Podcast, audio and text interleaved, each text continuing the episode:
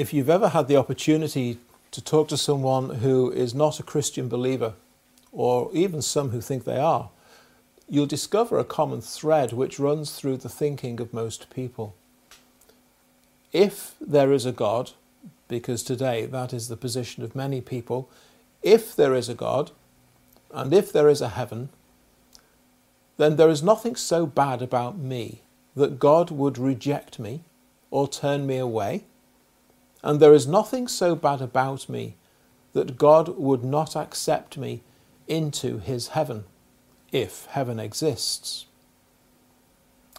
There is a recognition with people that there must be some kind of dividing line between those who are good enough and those who are not. But of course, we're not surprised to discover that the default position for most people is I was born on the good side of the line, and as long as I don't do anything really bad, but don't ask me to define what I mean by that, but as long as I don't do anything really bad, then I can keep myself on the good enough side of the line. And the reason why the gospel is for the majority of people such a hard pill to swallow is that it demands that I reject all of my much loved notions about myself. And for as long as I remain in my sin, my proud, self righteous heart will not allow me to do that. I rather like the opinion that I have about myself. Or actually, what you may sometimes find is that such has been a person's life that they think so badly about themselves, they are convinced that they are beyond any redemption. Less common, but sometimes you'll find people like that. The Bible presents us with the truth that there is a God who may be known, and there is a heaven which may be entered. But in our sin, all of us are outside.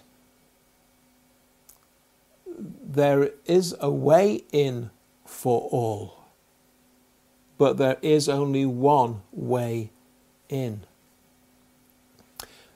And that, in a nutshell, is the truth that's presented to us in this account when Nicodemus, who was a Pharisee, which means that he was a very devout religious man, a man who would have considered himself to be on the correct side of that dividing line, he came to Jesus by night to speak with him. And in what Jesus said to him, had all of his religion turned on its head. What Jesus teaches here is three things that all of us need to know but not just to know it, to understand it, and to accept it to be true. He teaches where you are, where you need to be, and how you get there. So we're in John chapter 3, from verse 1 to 21. If you have a Bible, I'd encourage you to have it open in front of you. And we're going to see, first of all, that Jesus shows us in this passage where you are, where all of us are in our sin. We see that primarily towards the end of the passage, actually, in verses 18 to 20. Before we get there, Jesus' note says in verse 3 unless one is born again, he cannot see the kingdom of God. Now, that's as emphatic a statement as you could hope to find. There are no loopholes, loop, loopholes there, there are no escape clauses. And what does that, fr- that short phrase tell you? Unless one is born again, he cannot see the kingdom of God. It's telling a truth which actually is found from cover to cover in the Bible. That all of us are born separated from God and dwelling outside of his kingdom. and therefore not heading for heaven. And the only way that anyone may gain entrance into God's kingdom and be assured of an entrance into heaven is by means of a severely radical change that has to take place in all of us. At the end of his conversation with Nicodemus, Jesus makes it clear that being separated from God and dwelling outside of his kingdom is only part of the situation. In verses 15 and 16, which we'll get to later, Jesus twice talks about us not perishing. Now, why does he say that? Why does he mention us not perishing? It's because in your sin, that is where you are as you stand before the living God. Right now, you are perishing in your sin. And if nothing changes, you will perish in your sin forever. He who does not believe is condemned already, Jesus said, because he has not believed in the name of the only begotten Son of God. And this is the condemnation that light has come into the world, and men loved darkness rather than light because their deeds were evil. For everyone practicing evil hates the light and does not come to the light, lest his deeds should be exposed. The light that has come into the world is the Lord Jesus Christ, who is the light of the world. But men and women and boys and girls, in their sin, reject his claims and his teaching. They are perhaps ready to accept him as a man who went about doing good and who from time to time said some very noble things. But to have him reign over us as Lord, no thank you. Sinful people love their sin, protect their sin, promote their sin, and hate the light because they don't want to have to give up their sin and they don't want their sin to be exposed for what it really is. And so they hate God and they hate Christ and they have no intention of believing in Him. And so they remain condemned. And this message of the gospel, this truth of the gospel, is most unpalatable to the sensibilities of lost men and women. Maybe you're one of them, and you are simply enraged, even that the Bible should suggest that such things are true of you. Perhaps you read what Jesus said there and you, you find yourself saying, How dare you suggest that I am evil? But you see, being evil isn't only about the kind of crimes that will get you a life sentence if you were taken to court. All sinfulness of every shade is evil in the eyes of a God who is perfect and holy. Run your finger down the list of the Ten Commandments, for example. Do you, have you ever loved God with all your heart and soul and mind and strength, which is how the Bible summarizes the first four commandments? Has He ever been your chief love? And what about the other six? Have you never lied, never stolen, never coveted? How many have committed adultery or had sexual relationships outside of marriage? All of these things are evil in the eyes of God. They deny Him, they transgress His law. Now, occasionally, you'll find Christians who, when they talk about the gospel, they choose not to mention these things or try to hide it away in the small print at the bottom of the page because they think it will put people off and make them not listen. But the passage that we're looking at has that famous 16th verse. How can you talk about John 3:16 and not mention the not perish part of the verse?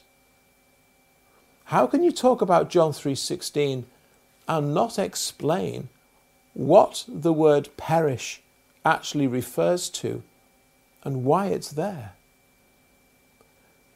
How can you talk about them being saved in verse 17 and not make it clear to them what it is they're being saved from and why it's such a big issue?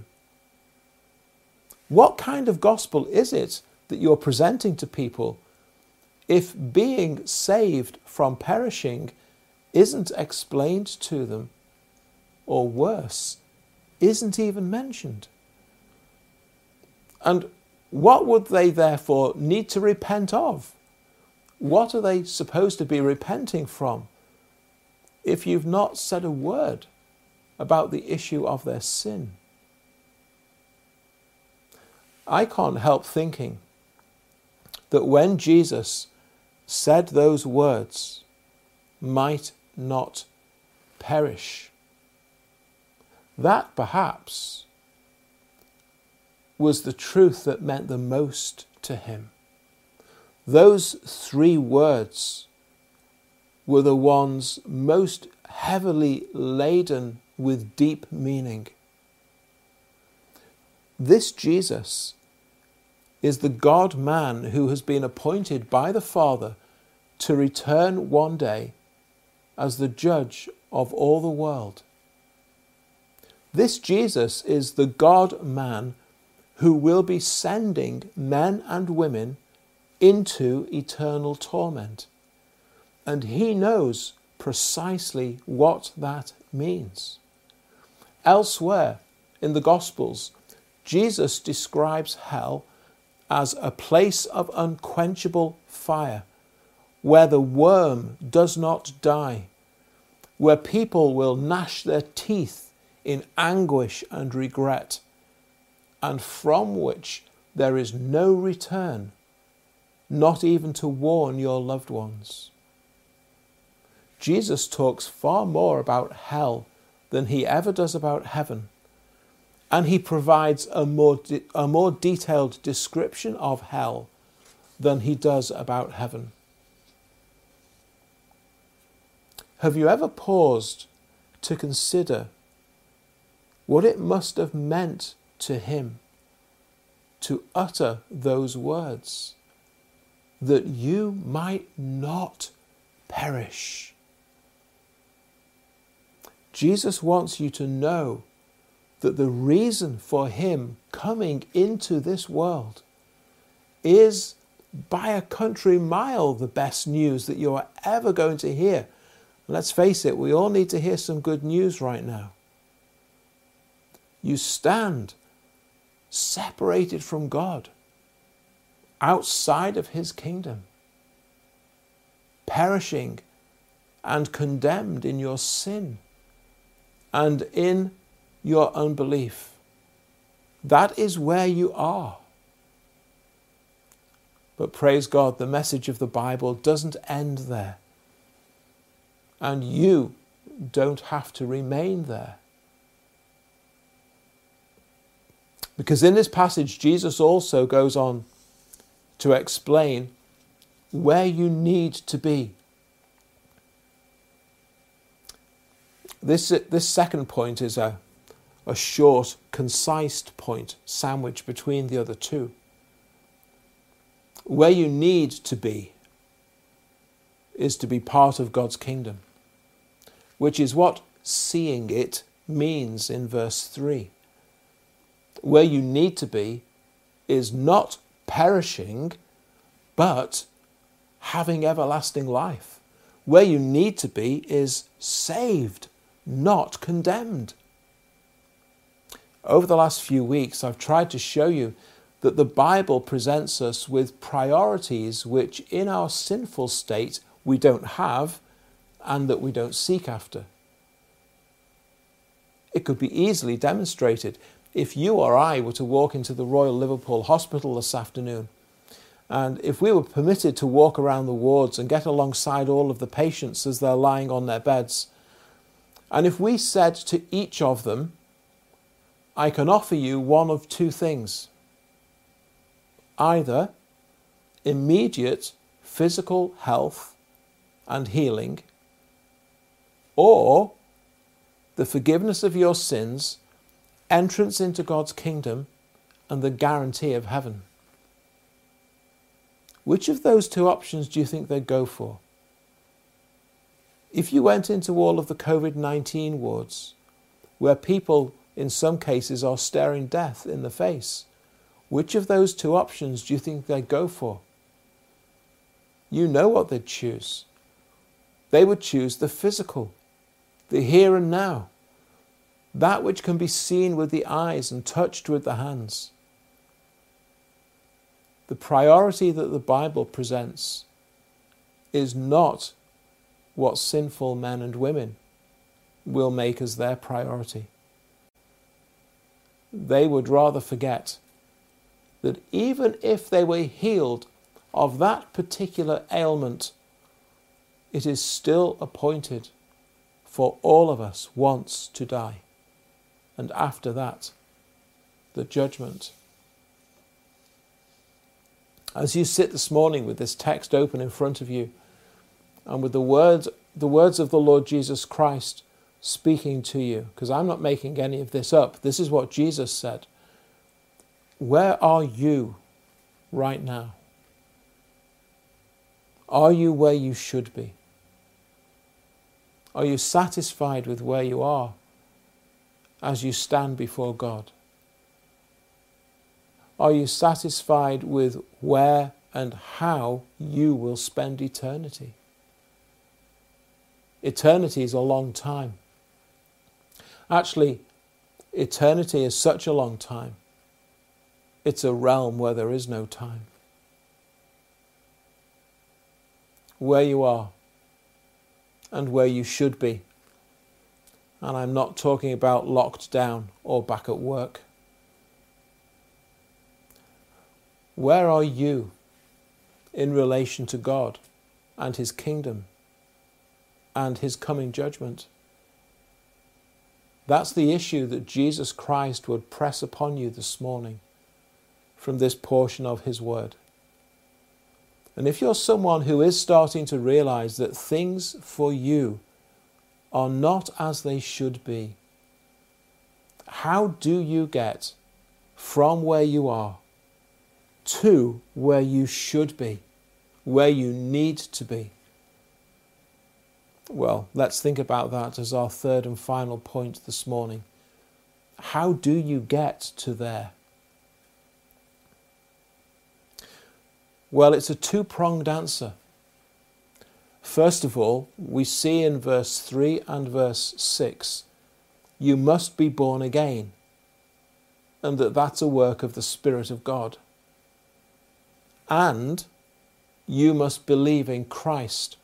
Three times belief in Christ is mentioned verse 15, verse 16, verse 18. Jesus is God come from heaven, who has become a man in order that he might be lifted up, says verses 13 and 14. It's referring back to a time in the Old Testament. You'll find it in Numbers chapter 21, when God sent poisonous snakes into the camp of Israel. It was a punishment for their sin. Many of them were dying from the snake bites. But God is gracious and he's merciful and he's ready to forgive. And he instructed Moses to craft the figure of a snake in bronze and to hang it on a wooden pole. And everyone who got bitten by the snakes but looked upon the bronze snake on the pole would be saved and not die but live. Jesus came to save you and me from the poison of our sin. And in order to do it, he was hung on a Roman cross. And it's by looking to him in his sacrificial death as your substitute, as he took upon himself your condemnation, and as he perished so that you don't have to. And it's by believing in him, trusting in him, and in his atoning death for your sins, for your salvation, that if you do that, you will be saved. It's because God so loved the world that God sent him, and into the world he came.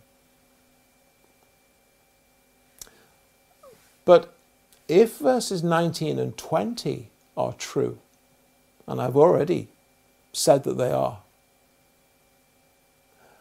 How will anyone who loves darkness rather than light ever believe in Christ?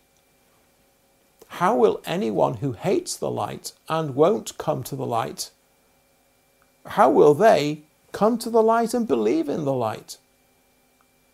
Well, these are good questions. I'm glad you asked. Is God playing perverse tricks with us? No. The answer is you must be born again. And as Jesus makes clear in verse 6, this is the whole and unique work of the Spirit of God. Back in the Psalms, in Psalm 51, a very well known psalm, David describes God creating a clean heart in him, renewing a steadfast spirit within him. He actually talks about himself as a sinner being converted to God. The same word chosen by the Apostle Peter when he was preaching the gospel in Jerusalem in Acts chapter 3. Repent, therefore, and be converted that your sins may be blotted out. Ezekiel in the Old Testament speaks of the renewing of a steadfast spirit as well, and goes on to liken it to God taking away our cold, stony hearts and replacing them with hearts of flesh. Jesus calls it being born again. Paul calls it being made a new creation in 2 Corinthians 5 and Galatians 6 and he calls it being made alive in Ephesians chapter 2. To the Romans, Paul describes it as newness of life and the newness of the Spirit. And writing to Titus, he puts it as the washing of regeneration and the renewing of the Holy Spirit. Creating, renewing, converting, replacing, making alive regenerating. They're all different ways of describing this miracle of saving grace performed by God in the life of one born dead in trespasses and sins, who is born again, receiving a brand new nature. So, for example, here is Zacchaeus, the tax collector, with a sudden urge to see this Jesus. Where did that sudden urge come from? He takes himself off into town and climbs up a tree to get a better view because he must see Jesus. Where's all this coming from in Zacchaeus? Jesus walks past but stops and looks up and sees him and calls him by name. and says he must come to meet with him in his home. Where did that come from? Off they go into the home of Zacchaeus, and some time later, Zacchaeus emerges from his house, and the Zacchaeus who comes out of that house is not the same man who went in. As he calls Jesus Lord and determines right there and then to put right the many wrong things that he has done. What's been going on? Has Jesus just given him a crash course in self improvement and how to make friends and influence people? Has Jesus told him to look inside himself to find the real Zacchaeus who's just waiting to be discovered? No, if Zacchaeus had looked inside of himself, he'd have only found the same old nasty, proud, selfish, cheating, thieving Zacchaeus that he'd always been. What was going on that day? In all of those things that took place?